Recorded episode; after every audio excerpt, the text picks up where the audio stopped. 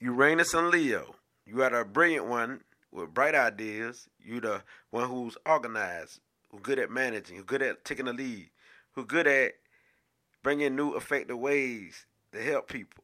Because your intuition is on point, and you got create creative impulses where you feel a need. I have to create. Because if you don't create, you don't feel like yourself. But at the same time, you're here to bring new thinking when dealing with creating. A new thinking when they deal with the family and, and the kids and sex and pleasures and things of that nature. A new thinking when dealing with fun loving. You know what I mean? And so you the one who don't like to follow nobody else trends or nobody else ways of doing anything.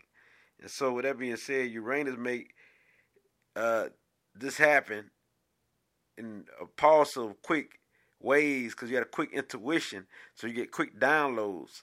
All that fire energy with Uranus, uh, you get downloads out of nowhere. It just come all of a sudden. It just on. It just load up all these ideas, and so your ideas about love, dating, romance, and pleasure, it's all about uh, uh, growing, and, and it's all about the process. It's all about you doing something that's unusual now. You're doing it unusual. It's not gonna be the normal.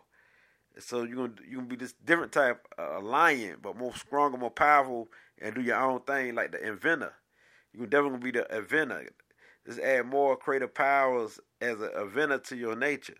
Even though it's gonna appear to be odd as people, but you're the one who gonna set the trend.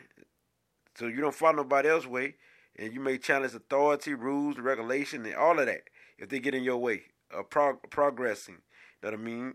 And so you you the one gonna be the one bring new thinking and ideas to people and waking people up. You know, waking waking people up to reach the higher version, the higher self. And it's definitely what it be. So you definitely will lead the nation. I shake.